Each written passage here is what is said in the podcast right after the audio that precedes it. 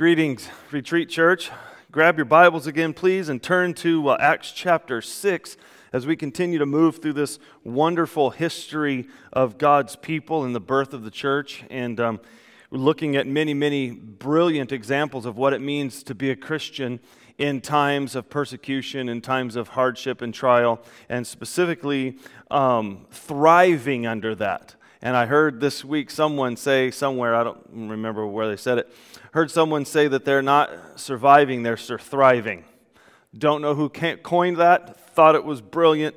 And uh, I just want to say that I'm praying for each one of you. And as you um, watch this weekend online, I pray that the Lord finds you, sir, thriving. And um, as we look at this passage, something, a thought that kept coming to my mind as I read about Stephen in Acts chapter 6, and I started thinking about the many Stephens that are present in today's culture, many Stephens that are standing up, rightfully so, for the gospel of Jesus Christ and proclaiming the truth that Jesus is the resurrected Lord and Savior, that He is the Son of God, that He is God Himself. And all of you wonderful people out there that continue just to proclaim the truth of Jesus Christ in this world where it seems to be focused on so many other things. And really, I wish that we can bring those things kind of together, that we as Christian people would be able to not be separated from the cultural issues um, but yet not engage in them in a way that is counterproductive to the gospel, nor engage in them in a way that is absent absent of the, the real solution to the real problem. I, I pray that as you participate in today's culture and you share your perspectives and you um, discuss your ideas and even maybe disagree with people today, I pray that you are doing so from a point of a biblical worldview, that you are taking in the information that is available to you and you're filtering that through the lens that is the Bible. And I pray that as you speak, as you speak to, out to the world, from your various places and your various circles that you're speaking through the microphone of a biblical worldview. I pray that that is, is where, how you're viewing and how you're speaking from a biblical worldview. And um, when we think about this section of Scripture, we think about the temptation to join the noise. Think about that for a moment. The temptation to join the noise. And I've just made a personal decision be, based upon my understanding of the Scriptures that I'm going to withstand the temptation to join the meaningless rhetoric and political polarization that is so very evident and so very present in so many places in our world. And I know that I'm a, I'm a man that has opinions, I'm a man that has thoughts, and the temptation to simply join that noise is, is, is basically, for me, it, it's from a place of my own flesh. It's from a place of maybe being a bit angry at certain things or frustrated at, at certain things or confused by a place from, for some things. And so, wherever I would be confused, wherever I would be angry, wherever I would be bitter, wherever I would tempt to, tempt, be tempted to speak out in a way that is unchristlike. I'm praying that the Lord would just silence that in my own heart because I do not want to be part of the, the noise of meaningless rhetoric and political polarization that is distracting many Christians, derailing many Christians, um, causing many Christians, I think, to lose their credibility as spokesmen for the gospel of Christ. And I want to speak again, as I did last week, to those of us that are following Jesus. And for those of us, those of you that are listening to me today and you are not a follower of Jesus, first of all, I want to apologize to you for every unchristlike word that has come out of a mouth of a Christian. Um, any um, language that, it, that Jesus wouldn't speak, any language that is not from a heart of, of concern for God's people and the world that is in line with God's concern. Um, anything that is outside of that, that has come flying out of the mouth of Christians or been tweeted or, or blasted on social media in any way, I, as a pastor, I want to say that I apologize for my fellow brothers and sisters. We tend at times like this to um, forget who we are. We tend at times like this to forget that we are to be witnesses for Jesus Christ. And in my introduction here, I am not saying that you should not have an opinion about what is taking place today. You are you have every right to have an opinion. You have every right to speak that opinion. Um, but I pray that it is from a place of a biblical worldview, and it is a place of, of love and concern, not a place of trying to win an argument or be proven to be right. I, am not, I don't think that Jesus is necessarily for that. And so, um, with that in mind, I, I want to talk to you today about setting a Christ like example when disputed. Setting a Christ like example when someone disputes with you, when someone disagrees with you, when somebody has an opposite opinion that you choose to have, even when somebody may sound um, totally ridiculous to you or, or, or totally um, ignorant to you, that you would still find it within your, within your heart to speak out of a voice of concern and a love for them. And I think that Stephen gives us a wonderful example of that in Acts chapter 6, verses 8 through 15 where we read this way it says, And Stephen, full of grace and power, was doing great wonders and signs among the people. Then some of those who belonged to the synagogue of the freedmen, as it was called, and of the Cyrenians, and of the Alexandrians, and those from Cilicia and Asia, rose up and disputed with Stephen. But they could not withstand the wisdom and the spirit with which he was speaking. Then they secretly instigated men who said, We have heard him speak blasphemous words against Moses and God. And they stirred up the people and the elders and the scribes, and they came upon him and seized him and brought him before the council. And they set up false witnesses who said, This man never ceases to speak words against this holy place and the law. For we have heard him say that, these, that this Jesus of Nazareth will destroy this place and will change the customs that Moses delivered to us. And gazing at him, all who sat in the council saw that his face was like the face of an angel.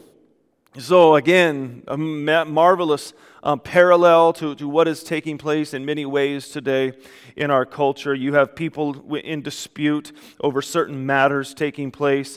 You have um, people trying to speak out in their version of wisdom. Um, you have, hopefully, you have Christians speaking out with a sense of empowerment of the Holy Spirit and bearing the fruit of the Holy Spirit. You have people coming against that. In this text, we'll notice several things that are very parallel to our culture today.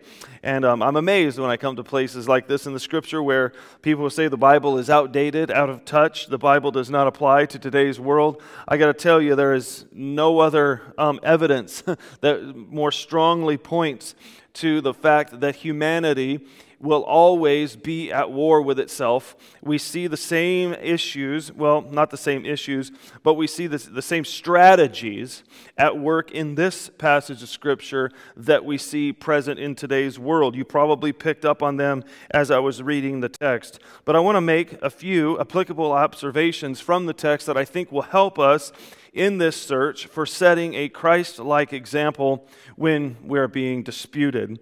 The first thing we notice is that in this, this environment that they were in, where the church was thriving, the church was moving forward, people were coming to know Christ at alarming numbers, um, to such an extent where last week we looked that the Hebrews and the Hellenists had a dispute over the fact that the Hellenist widows were not receiving the proper amount of the daily distribution that was rightfully theirs. And so we saw how they navigated through that problem and they chose certain men full of the Holy Spirit and of wisdom and of good reputation.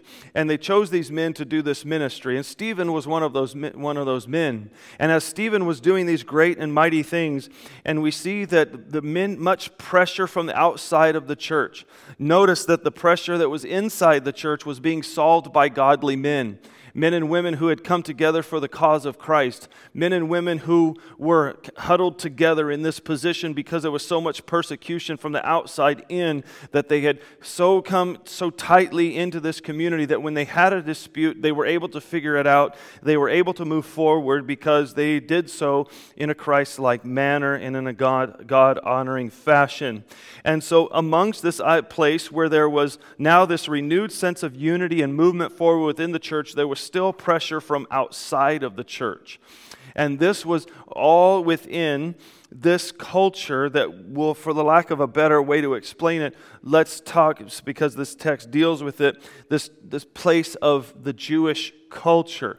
So you had Jewish culture, but then you had believers in Jesus and non believers in Jesus. You had people that believed that Jesus was the Messiah, but yet another group of people that believed that the Jewish Messiah had not come yet. And so they were at grave dispute with one another. But in, in regards to this, in this setting where unity in the church, but disunity from outside of the church, we see that during this time of dispute that Stephen he stayed focused and he did he was not disrupted from doing that which he was called to do. He remained focused on the great things that God had called him to do. Verse 8 says, as I read a moment, moment ago, and Stephen, full of grace and power, was doing great wonders and signs among the people. Among the people. Now, when the Bible uses the word people, it's everyone, okay? Women, men, children, inside the church, outside of the church, Jewish, non Jewish, all of it. He was out there doing his good work in front of all the people. And so, very, very simply put today, as the world has all of this tension, are you continuing to do great things? In other words, as I jokingly said before, are you sir thriving? Are you cowering back? Are you angry? Are you frustrated? Are you speaking out of selfishly? Or are you going out and doing some great things for the people around you? Maybe your neighbors, maybe your coworkers. Are you continuing to be that great and wonderful Christian that God has created you to be? So, when in dispute, simply put, don't get distracted. Do not enter the meaningless rhetoric and polarization of the political scene. Do not enter into that. I challenge you to stay away from that and keep doing great things for the gospel because as you do great things for the gospel, you are addressing the core issue of the, of the problem that we're experiencing. You are addressing the godlessness of, of our culture, the godlessness of our society that has now erupted into this racial political divide. And if you participate in the noise of it, you're just contributing to the division and the chaos. But if you would go to the source of it and keep doing the great things that God had called you to do before all this happened, you would be a contributor to the real solution. The second observation that I wish to make to you this, today is this that when disputed, display the Holy Spirit and wisdom. Notice verse 9 and 10, where it says, Then some of those who belonged to the synagogue of the freedmen, as it was called, and the Cyrenians and the Alexandrians, and those from Cilicia and Asia, rose up and disputed with Stephen. But they could not withstand the wisdom and the spirit with which he was speaking. Have you ever encountered a person like that? That they are so full of the Holy Spirit that it's hard to argue with them? Have you ever been part of a person that they're so kind to you, they're so loving towards you, even in the midst of disagreement, though they do not agree with you at all? They're on the opposite side of the equation from you, but yet they are so kind, they are so loving, they are so respectful that it's hard for you to lash out at them. It's hard for you to argue with them. That's Stephen. And also, his wisdom could not be denied. His wisdom could not be denied. I pray that God does that work in his church today. I pray that God does that work in you today. I pray that he so gives you a grace and an empowerment, and His Holy Spirit is so flowing within you that those who want to argue against the cause of Christ, those that we want that want to reject the Bible, those that want to stand against our Christian values, that they would not have a place or a footing to stand on because you are so full of the Holy Spirit and of wisdom that they simply cannot fight or argue against that. But if you enter the rhetoric and the political polarization, that foolishness can be argued against all day long all day long. Another observation is this moving through the text, we understand that when disputed, we can expect the instigation of lies. Oh, you didn't need me to tell you this. You, you didn't need the Bible to tell you this. You got that one figured out. You realize that when the dispute breaks out and the argument is kind of lost, the, the, the one that feels like he's losing the argument, that he has no um, more wisdom or no more evidence or, or nothing more to say, but he can't agree and he can't come into partnership with. He just has to stay on the other side. And maybe you and I have kind of been there. You ever been involved in an argument and then you know you lost? You, the, the person has convinced you and you've discovered in your own heart, in your own mind, maybe the Holy Spirit began to work in you, and, dis, and you, dis, you decided, oh my goodness, I've been wrong, but you don't want to admit it. Your pride makes you keep arguing your point, even though you know your point has become invalid. Well, that's what these people were beginning to do. So the only recourse that they had was to make up something because Stephen had done nothing wrong. Stephen was right, Stephen was correct. And Stephen was continuing to do those things that he had God had called him to do. He was not derailed by the dispute. And so those that wanted to discredit him could find nothing in reality to discredit him with, so they had to make up some stories. And that's exactly what they did in verses 11 through 13. It says, Then they secretly instigated men who said, Then they secretly instigated men who said, We have heard him speak blasphemous words against Moses. They're just making stuff up. And they stirred up the people and the elders and the scribes there's a stirring, isn't there? Every time you go on social media and every time you watch the news, there is a stirring of the people. There's not a presentation of facts. There's not a, pre- a, presentation of sound evidence. There is simply a stirring up of the people. And for the most part, so many people are just buying into being stirred up. Being stirred up. See, I don't know that we are. I don't know. I could be wrong here. Maybe I need to be corrected. But I don't know that people get as excited for just good old fashioned researched evidence. I don't think people get so excited about that as much as they do rhetoric that feeds their own perspective.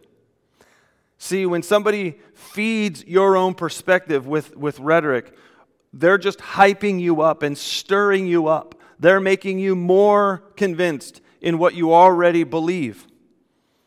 They're not challenging your belief, they're not asking you any questions. They're just stirring you up. And that's what is taking place in this passage. I wonder exactly how they did that. We do it through ways, like I've said, the news, social media, getting with people.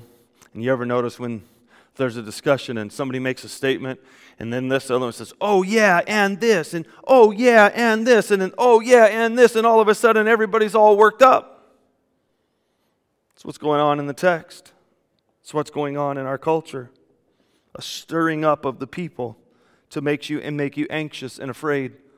A stirring up of the people to, to make you somehow believe things that maybe you've never believed before. But is there also, let me ask you this question. There's a question, but is there also a hiding of evidence?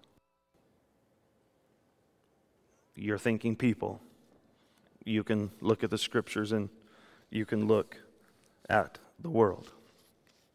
Another observation as we move into verse 14 is this when disputed, anticipate a twisting of Jesus' words or a twisting of yours. I hate when that happens. I hate when I say something and then all of a sudden I read that I've said something else and I have not indeed. I do not appreciate those emails that I get or those texts that I get or things, but uh, well, you said, and no, I didn't. I didn't say that.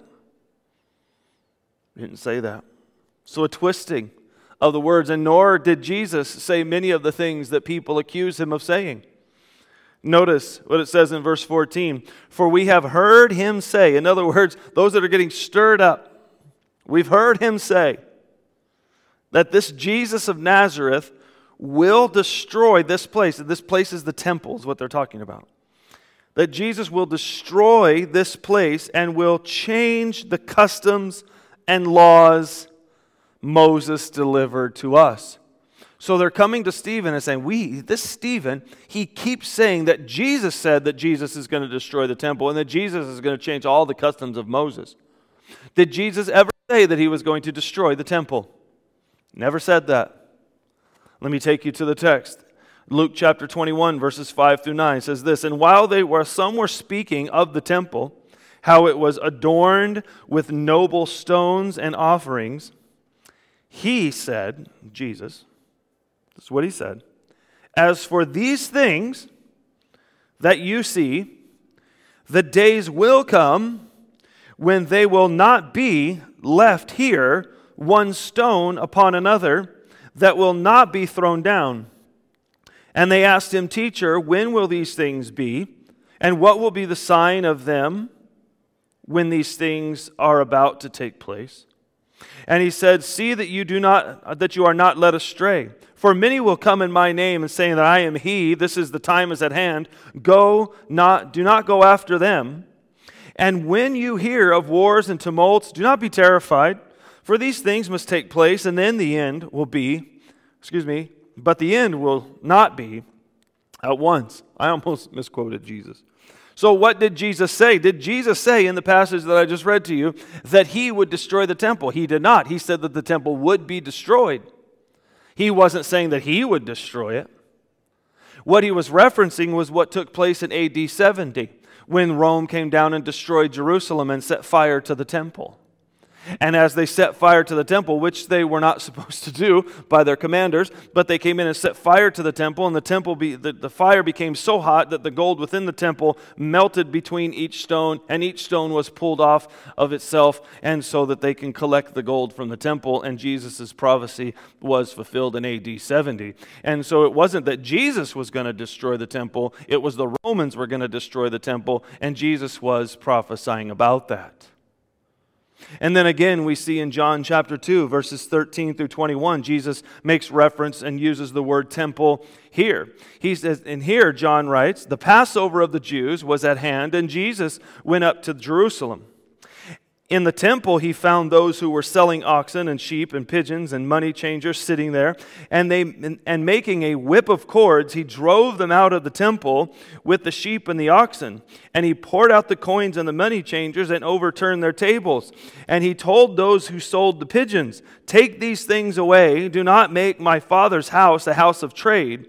His disciples remembered that it was written, Zeal for, the, for your house will consume me. So the Jews said to him, What sign do you show for doing these things? Jesus answered them. Notice what Jesus said. Jesus said, Destroy this temple, and in three days I will raise it up. The Jews said to him, It, take, it has taken 46 years to build this temple, and will you raise it up in three days? Notice verse 21 But he was speaking about the temple of his body. And when therefore he was raised from the dead, his disciples remembered that he had said this, and they believed the scriptures and the word that Jesus had spoken. And so on two occasions, Jesus addresses the destruction of the temple. One, the Romans were going to destroy the physical temple. He talked about that. Two, in John records that he talked about the temple of his own body, that he said, Go ahead, you destroyed this temple, you crucify me, and I will raise myself up on the third day. And so, did Jesus talk about the destruction of the temple? Absolutely. But he never said that he was going to destroy it.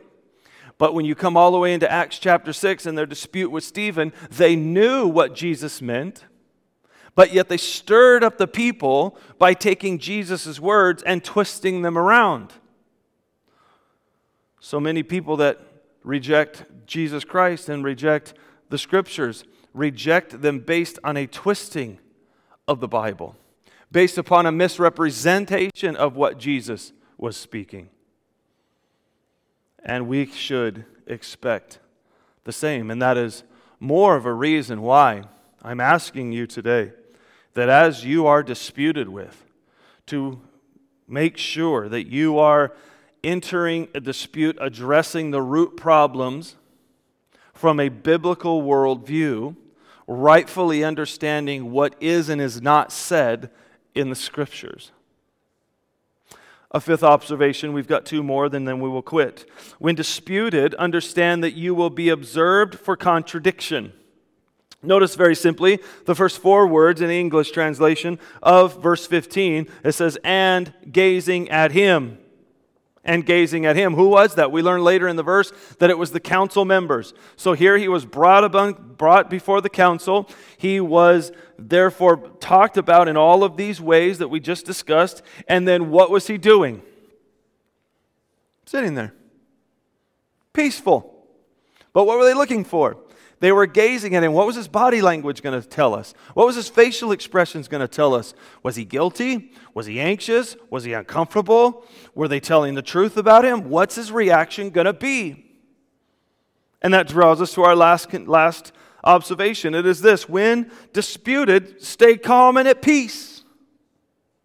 Notice it says at the end of verse 15, and all who sat in the council saw that his face was like the face of an angel. At peace. At peace. Are you at peace? See, when you're lying, you're not at peace. When you're simply entering the rhetoric and the political polarization, you're angry, you're bitter, you're antagonistic, you're sarcastic. But when you're simply doing great things for God, when you're simply bringing the love of Christ into a divided culture, when you're simply bringing the grace of God into a divided culture, when you are bringing a biblical perspective to the root problem and not addressing symptoms of the problem, you can be at peace. I have found great peace in simply teaching God's Word. I have simply found peace in not trying to persuade you about my political ideas. I'm not even convinced myself of my own political ideas. Oh, I have some. Not sure if they're good or not. not sure if they're right. But I know that I can go here and I can relax very well. And I can sleep at night very well because I know that I'm seeking God through His Word and I'm making adjustments as I go along. Where the Holy Spirit, through His Word, reveals to me that I need to make changes, I make changes and I apologize to the people that I've wronged. I'm not perfect. I'm not at all. But I have peace that if I am moving in an incorrect, unbiblical direction, that God loves me enough, cares about me enough, that He will, His Holy Spirit will convict, convict me of my sin. And I know that I have people around me that care about me enough, that love me enough to disagree with me and to help me see a better way to respond, to help me see a better way to live out my Christian faith. Because disagreement is not hate because disagreement is not judgment, disagreement is not condemnation. Disagreement, if done from a biblical perspective for the benefit of the one being disagreed with, is a wonderful way to love. An outstanding way to love is to come to a brother and sister in Christ with Scripture and say, I love you enough to talk to you about the way that you're living and behaving.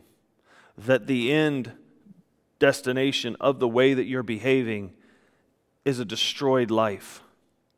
a life separated from God, a life separated from everything that you are intended to be, do, and have. And people in our lives love us enough. I thank God for those people in my life. I don't thank God for sarcastic people that are mean spirited and that have their own agenda and they're just trying to get me to join with them. I'm just stay out of that. Don't, I don't need that. But we all need people that are lovingly enough and care about us enough to redirect our paths when the current path is destructive. And so I pray that when you are disputed with, that you will be and live by this biblical example that Stephen has granted for us. And my challenge to you today is this that you would maintain your Christian witness. No matter what you agree or disagree with, or what you think about the big issues of our day, that the first thing you would think about is your own witness as a Christian. And then we together as a church, we cannot stray from our task of proclaiming the gospel of Jesus Christ. That is our task. That's the mandate. And we preach the gospel of Jesus Christ because it is the only, the only answer to what plagues our society today. God bless you. We pray to see you real soon on campus. In Jesus, let's pray. Father, we thank you today for so much that you've done in our world. We know, Lord, that we face many trials um, throughout the generations. Every generation of humanity has faced various trials. Um, and so, Lord, we, we are not um, some, experiencing anything new. We are not experiencing anything strange.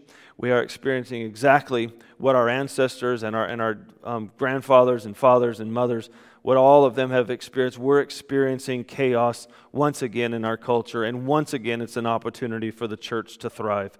We love you. We ask that you would empower us, give us grace and wisdom for the task. Help us to stay focused on the gospel of Jesus. Help us to love people who disagree with us. Help us to love people who dispute with us. Help us to show sound wisdom and grace, and expecting that what we read in your word and what we see in our culture is what we're going to live in. And may we do so as representatives of you. In Jesus' name we pray. Amen. God bless you. We'll see you next time.